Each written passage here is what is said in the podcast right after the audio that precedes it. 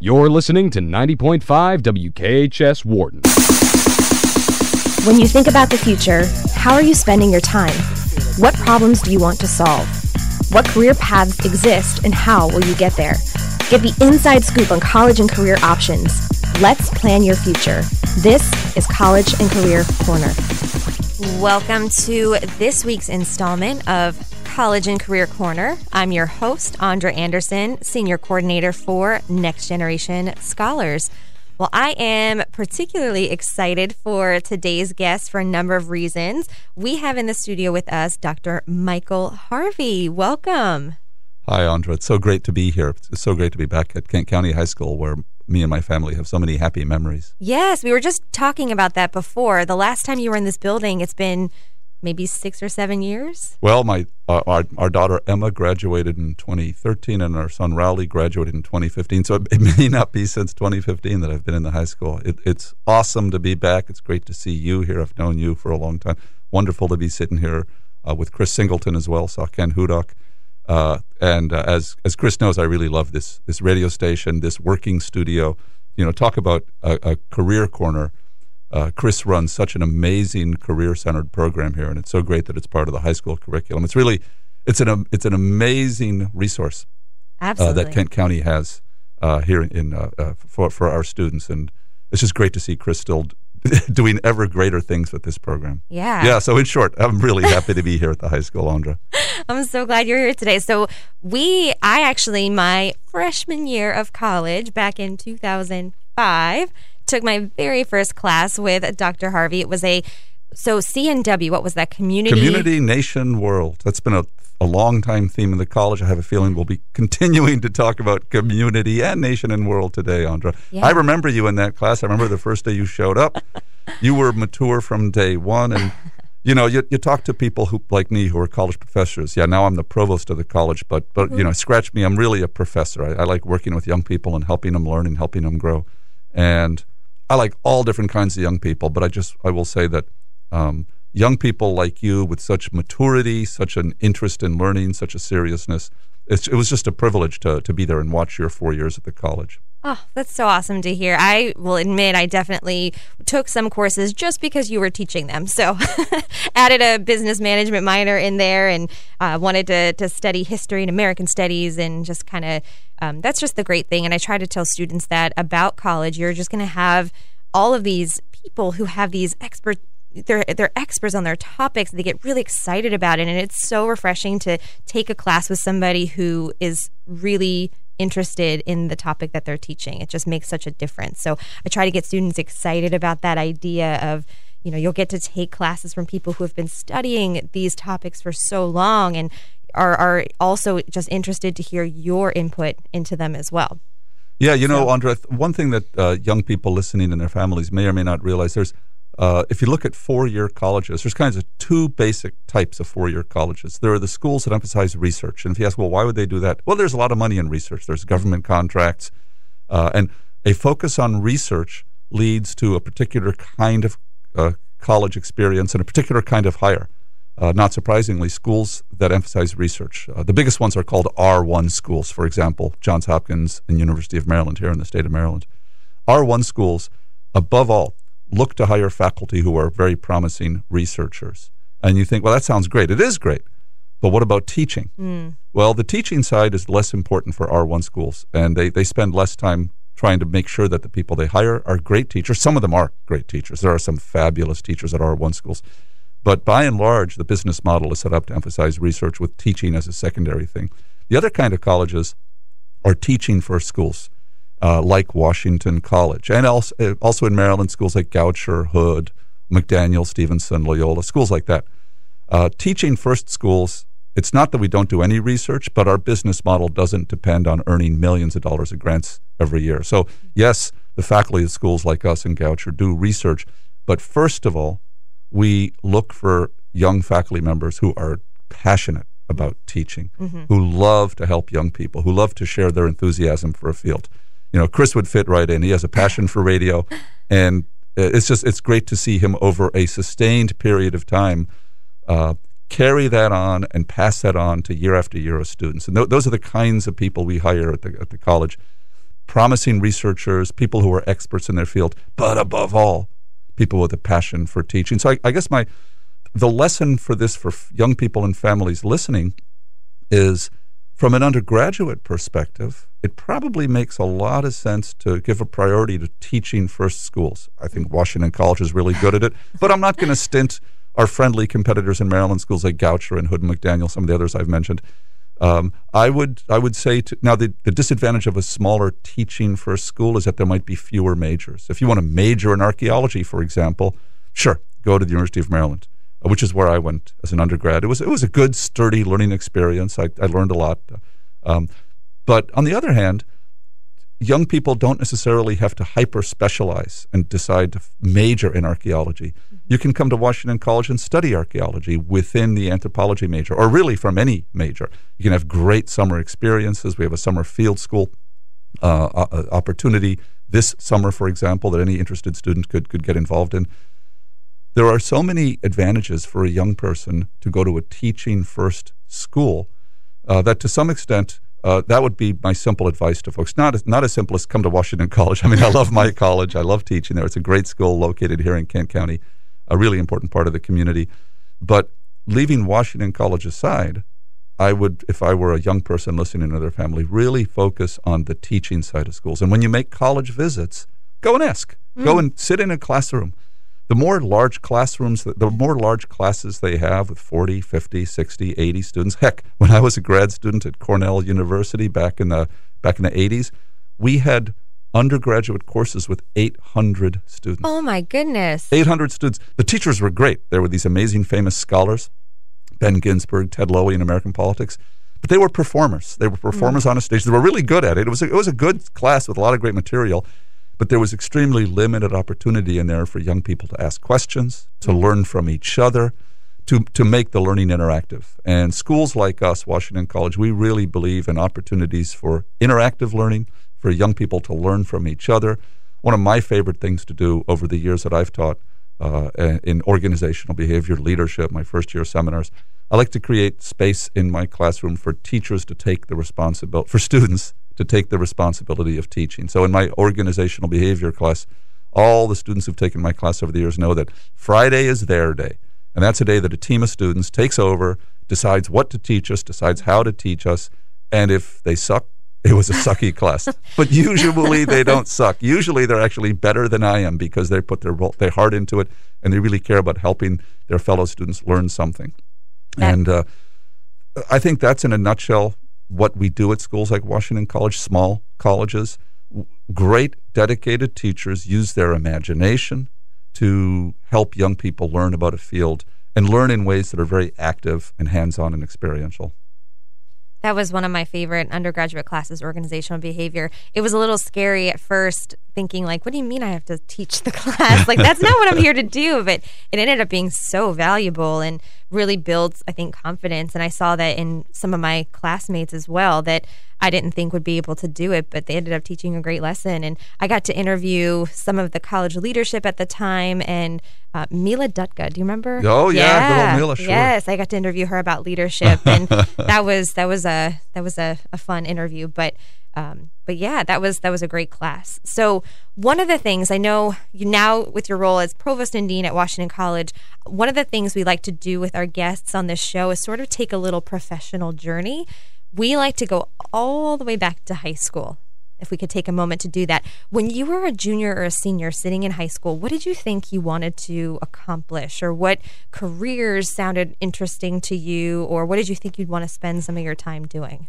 I'll, I'll, go back further than that. I'll oh, go wow. back to like fourth, fourth, grade, probably. When I was very young, probably nine years old, I read George Orwell's 1984, and it has stayed with me ever since. And it's its depiction of a of a world of tyranny where freedom is scarce and in fact can be destroyed by uh, an evil government has always stayed with me.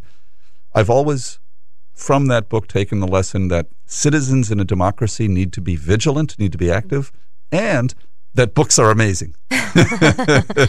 you know, the experience of, uh, and that's why I'm that's why I'm going all the way back because my answer to your question really is about books. You know, every, everybody's experience is different, and different people learn in different ways. For me, I deeply believe in the power of a book. Reading a really, really good book is like a conversation with the author. And it's almost like a magical conversation because if the author has done a really good job and written something really compelling, it doesn't have to be a novel. It could be a collection of short stories. It could be a play. It could be an essay.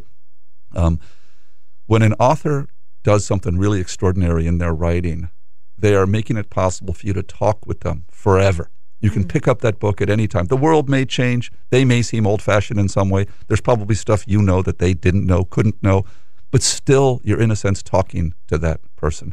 I love that experience. And it took me a long time, Andra, to figure out what I wanted to do, but I knew that I really cared about books. And I knew that I wanted a world where, yes, I could have friends and conversations with people around me, but that I would also be able to go and have conversations with my books. And I still do that. I still love reading. I still love this glimpse of how other people see the world. You know, everybody has their political point of view, their beliefs about, about how the world works, uh, what shape the universe is in, and why and I have I have mine just like others. But I'm so interested in the different perspectives people have, and so I knew that I wanted a life where I could sort of think about how we live together, mm. and the choices that we make. Some of them constructive, some of them destructive. On the positive side, how do we at- attain trust and collaboration? And on the dark side, why does it go wrong so often? Mm. Um, and uh, you know, we live in a, the modern world is a very dynamic place. There are amazing success stories and amazing failure stories all around us. I'm interested in those stories, and I knew I wanted to study them. It took me a long time to figure out how to do that. So when I was in ninth, tenth grade, I think I, I would have said I wanted to be a scientist. And this is a little embarrassing, but when I hit when I hit college math in the form of a calculus class, well, I failed the class the first time I took it, and I failed it because I didn't know how to be a good student. Mm. I, I didn't know how to be disciplined in my study. I thought I could just sort of waft into class and, and do okay, and that's not, at least for me, that's not how you have to engage with calculus. It took me about three years to learn that lesson. I retook calculus as a senior and, and did great because I was diligent in my study. But by then I had become an English major, and I, I couldn't have told you exactly why, except I loved stories. Mm-hmm. I loved books and stories about how people live. Uh, then after college, I drifted around for a couple of years. Um, I, I knew I wanted to go to graduate school, but that's a major commitment if you go get a PhD. And it took me a while to sort of work up to it. So I started graduate school two years after graduating college. Uh, that was a very difficult journey for me. Uh, a doctoral program is an intense, individual uh, attempt to sort of carve out your research path. And uh, uh, probably half the people who start doctoral programs don't finish. Well, I eventually finished, but it took me a long time. And by the end of it, I had a PhD in political thought. Uh, I got a job teaching in Wisconsin for three years, where my wife and I uh, had had our had our kids, uh, Emma and Riley, who would end up becoming uh, graduates of Kent County High School. I'm very happy to say. Yeah. And while there, my interest shifted slightly to business. I got a master's in business. In December of 1997, I saw an ad in uh, uh, an academic newspaper for a business teaching position at this little school called Washington College in Kent County, Maryland. I thought, what the heck? I like Maryland. I had, I'd grown up in Bethesda, Maryland. I was now living in Wisconsin. I applied. Uh, they liked me. I liked I liked it here, and uh, so I got hired in 1998. And that, that's that's my path. Uh, there's there's more you could say, but I will say that those 11 years of uh, doctoral school. That was that was really hard. I do not recommend it. Most people finish in five years. That's probably a lot wiser. And if I'd finished in five years, who knows where I'd be? But how it's gone has has kind of worked out okay for me. Which I think the lesson there is there's a straight path, but some of the windy paths are not so bad when you go down them. And that's something I think every guest that has come on this show has sort of kind of given a glimpse into. It's not a straight, narrow, perfect path. I mean, you're going to take, you're going to meet people who will help you see a different perspective, and you're going to take maybe a course in college that will lead you down a, a, different path or help you consider a different program or major or career or whatever it might be. And I think that's important too. There's so much pressure. And I, in talking with the seniors, that they think they have to have it all figured out right now, but that's just not the case. You know, it's more how do you how do you set yourself up as a learner? You know, are you disciplined? Those things will matter more than what exactly are you majoring in, what classes are you planning to take, that sort of thing. That's so true, Andra. Look, there's no way that a young person can know where they're going to end up. But yeah. you can know good ways to try to get there. And good ways to try to get there are, first of all, to take yourself very seriously. Mm. On the whole planet, the person who cares most about you is you. I mean, I, this is I, I don't mean to say family's not important, loved ones aren't important. I'm very much of a family person, and boy, uh, do I love my family and my community, and, and, and being a part of family and community are, are fundamental to my identity. But you are the expert on you. Yeah. You are the expert on what makes you happy. You are the expert on how you define success in life. Other people can tell you, other people can give you advice or even insist that you listen to them.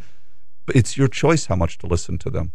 And well, you know, one of the things I love about uh, being an, uh, being a citizen of this country is we have a very strong tradition that you, the individual, are the author of your life, Mm. and you can interpret that in different ways. For some people, they criticize America because they see too much isolation, too much individualism. That is certainly a risk with a strongly individualistic culture, but there's also a tremendous value to it, which again is each individual person can look around at their place in the world and figure out how to proceed, how to make sense of things. And, you know, I, I think with that in mind, um, although you may not know where you're going to go, any young person can know that, first of all, they should listen to themselves, they should take themselves seriously. Um, they, they matter. They have an authentic identity, and that identity should be nurtured. Every single human being, I believe this very deeply, Every single human being is capable of greatness, is capable of unique achievements in the world that nobody else could do because nobody else is you. That doesn't mean that everybody can win a Nobel Prize or a Pulitzer Prize or become a millionaire, or, uh, but it does mean that everybody has greatness in them. And so I guess my, my starting point is take some time to explore who you are, listen to yourself, don't be too persuaded that your friends or your family or your teachers or your or your ministers have you understood and have you pegged right. All they see you, all they see is you on the outside, and you're the only person there on the inside with you. So, uh, I think in terms of sort of thinking about your future, if you're a young person, thinking about college and career connections, if you start with taking yourself seriously, trying to uncover your authentic self, I think that's a good starting point for figuring out what choices to make going forward. I love that. It is so true. Everybody does have that that kind of special identity, and and it's helpful to start with you versus what am I what am I doing in the outside world? Like start inside, and that will help you figure out a path moving forward. Which, and again. I, I keep coming back to this because seniors just have this pressure. They feel like they have to have it all figured out the moment they walk across that stage on graduation day from high school. But I could not have imagined I'd be working in education when I crossed the stage. I mean, you you don't know. You just don't know what what different turns the path is no, going it's, to take. it's so true. And then, so w- what this leads to is it becomes really important to make connections with other people, to listen Mm, to them and to learn from them. So even though I just said, you know, you got to start by sort of thinking about yourself and who you are and exploring that. A really good way to explore that is to start to understand your connections to other people. Yeah. That was certainly something I needed to do. You know, it's great that young Michael really loved books, but the downside of young Michael really liking books is that I probably spent too much time with books and not enough time with other people. And that's that's been the, the sort of the, that was the big learning journey of my 20s and 30s and actually even today I'm now 61 years old. Even today my learning journey includes really listening to other people, learning from other people, appreciating other people's perspectives. Mm-hmm. I'm endlessly amazed at just the, the brilliance I see around me every day. And it's not just because I teach at a great college with great faculty members. There's there's brilliance in everyone you encounter. You know, one of my favorite books. Uh, it's an old book. Probably none of the people listening to this remember this name. Studs Terkel was once upon a time a famous oral historian. Lived in Chicago, and for a living, he did what you're doing, Andra. He interviewed people. He talked to people and collected their stories. And he wrote amazing books, like a book about working life, and a book about the American dream, and a book about World War II, and a book about race in America. All built out of interviews with just regular folks talking about their lives. And he, he understood that there was so much wisdom to be gained by listening to other people. Because think about it. If we begin with this recognition that, that you're the expert on you, other people are the experts on their lives. yeah. And all society is, all a community is, is a bunch of people living together. It's a bunch of lives interacting. And that, that's the, the, the next thing that I want to emphasize in a young person's thinking about their future. Think about what sorts of connections you want to end up with. Or let me mm. put it maybe differently. It will be important, whatever you do, whatever your job, whatever your career area, meaningful connections to other people are going to be a huge part of your happiness. Some of those might be family and social connections, and some of them might be work connections, mm-hmm. or there might be overlap. But make sure you're making choices that give you real connection to other people. I think in today's world of amazing technological change, as more and more of our of our hours in a day shift to social media interactions with people, and of course with COVID, you and I are sitting here with masks on, Yeah. talking safely in the radio studio, um, and that's totally understandable. Um, it is it is harder to maintain rich in-person connections with other people. And listen, I love technology, and I love what things like radio uh, or the internet make possible, but as evolved living creatures, we are hardwired to be healthier when we have meaningful connections to other people. You know, it's interesting if you look at some of the harshest punishments we can impose on individuals, it always centers around isolation. The worst thing you can do to a human being is to isolate them from other human beings. Our brains are not designed to live alone. So the fact that so much of the modern world consists of us being alone and then seeking to overcome that solitude by using technology to connect to other people, I mean, it's good that we're trying to connect, but it would probably be better to really connect. That's why I think a school like Kent County High School is so important. You know, in-person instruction of hundreds of students learning together, learning how to navigate each other, learning how to try to understand each other, learning how we react around other people. You know, I, I don't want to be all Pollyanna-ish and say it's always easy. It can, high school is really hard. you know. And but that's because life is really hard, and the saying that it's hard doesn't mean that it's bad. It's just it's just hard, and it, it's it's worth it. Engaging with other people, learning to interact with other people, and I guess I would say, and this is not a political political interview, but especially at a highly political time, it's probably wise for every individual to try to seek out every so often people that they know they disagree with yes. and be challenged. Yeah. Uh, yes, secondarily, you might change someone else's mind, but maybe more importantly, you might end up looking at the world differently. And, you know, I think there's a lot of people walking around who are convinced that they're right, but they've never really subjected their beliefs to a sufficient amount of scrutiny and self doubt. I'm, I'm a big fan of skepticism, which is to say, just asking, Are you sure? Yeah. That's a that's a learning tradition that goes back to Socrates in ancient Greece, you know, 24 centuries ago, and I still think it's the best foundation for deep learning about how human beings live, who we are, and how how to make sense of our lives. That's kind of what I associate you with. So I've had the privilege of taking lots and lots of classes with you on different topics, but one thing I think that comes into every single class is this idea of having the courage to ask hard questions and that's the heart of becoming a leader, you know, asking questions that expose problems and spark change. I, I feel like that was that became a theme in every single class and I, I loved that because it it encourages you to think differently and to I don't ask yourself the hard question of why do I believe what I believe, and is that am, am I okay with it? Have I ever been challenged with it? Has anybody ever proposed an alternative idea? That sort of thing, and that was always that always got everybody talking, and I really that was that made the the undergraduate experience for me was having the ability to have those conversations with uh, peers that I you know we had different backgrounds, and it was it was neat to be able to talk like that. Under that's why I believe so deeply that every human being has greatness within them. You don't need to be the boss to ask a good question. Yeah. You don't need to have a PhD to ask a good question. You just have to have a spark of insight, and sparks of insight can happen to anyone. And actually, sometimes having the degree or having the high title makes it harder to ask those questions because so much of your life is bound up in bureaucracy or in going through the elaborate complex procedures of you know organizational life. And sometimes it's the new student in class. It's it's the it's the young person sitting by themselves who notices something maybe because they're different. And you know difference is something that that is so valuable. Being different from others is it's hard in some ways but it's so valuable because it may give you a different perspective on a problem or a situation mm-hmm. that either people have a different answer to they may not even recognize it as a problem at all Yeah. so that that spark of individual awareness, huh, this is strange. This is weird. Why or what or where?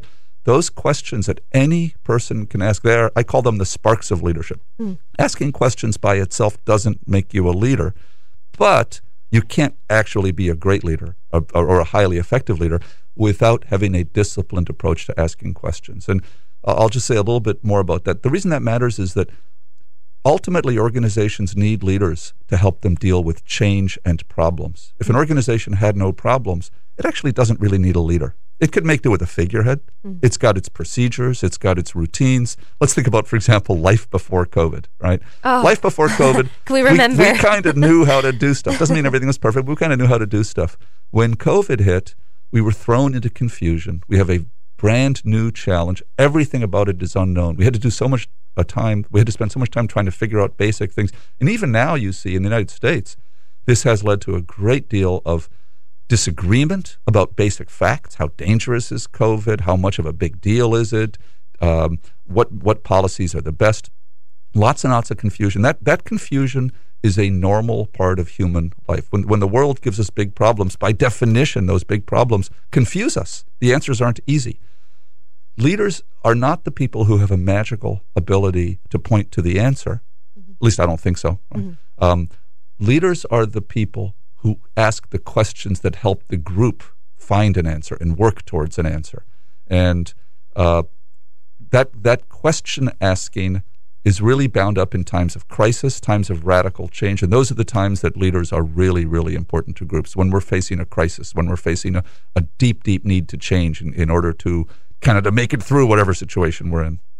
I love that, and I, it's like we want to empower young people to ask the hard questions and not be afraid to do so. Like I remember my first job working at Washington College as an admissions counselor, I would ask questions and some people that kind of ruffled feathers like no no this is the way we do it. uh-huh. But the people that didn't were the ones that I kind of gravitated toward and became my mentors like Kevin Coveney for example, you know, he was like, "Well, let's try it." And that was huge to me as a young person to have somebody that was in the profession for many years say, okay, you asked a question, let's try to figure it out. So I, I hope that that sends a message, and maybe that will be our final piece of advice to young people to not be afraid to ask hard questions, Absolutely. even though you're the youngest or newest in the room. It's I couldn't have said it better myself, Andra. That's exactly the right way to look at it. Your gift of asking questions may be one of the most important values you bring to any organization you're part of. Mm. I love that. I feel like that's a really good note to end our conversation. Although I feel like we could go on and on and on. I love this. This I'll is have like to come back. We haven't I, even talked about Washington College I in the community. Know. We're, we're doing all kinds of stuff in, in Kent County and on the shore. Yeah, let's do that. Let's have you come back. That'd I love it. Awesome. Well, thank you so much for being here, for coming back to Kent County High School. Thanks, Andra. It's so great to be here. Thank you. Thank you. And we'll be back next week with uh, returning guest Beth Hallett from Choptank Electric, talking all about Youth Tour. So again, that's our new time at 10 o'clock a.m. to 10:30. We'll see you next week.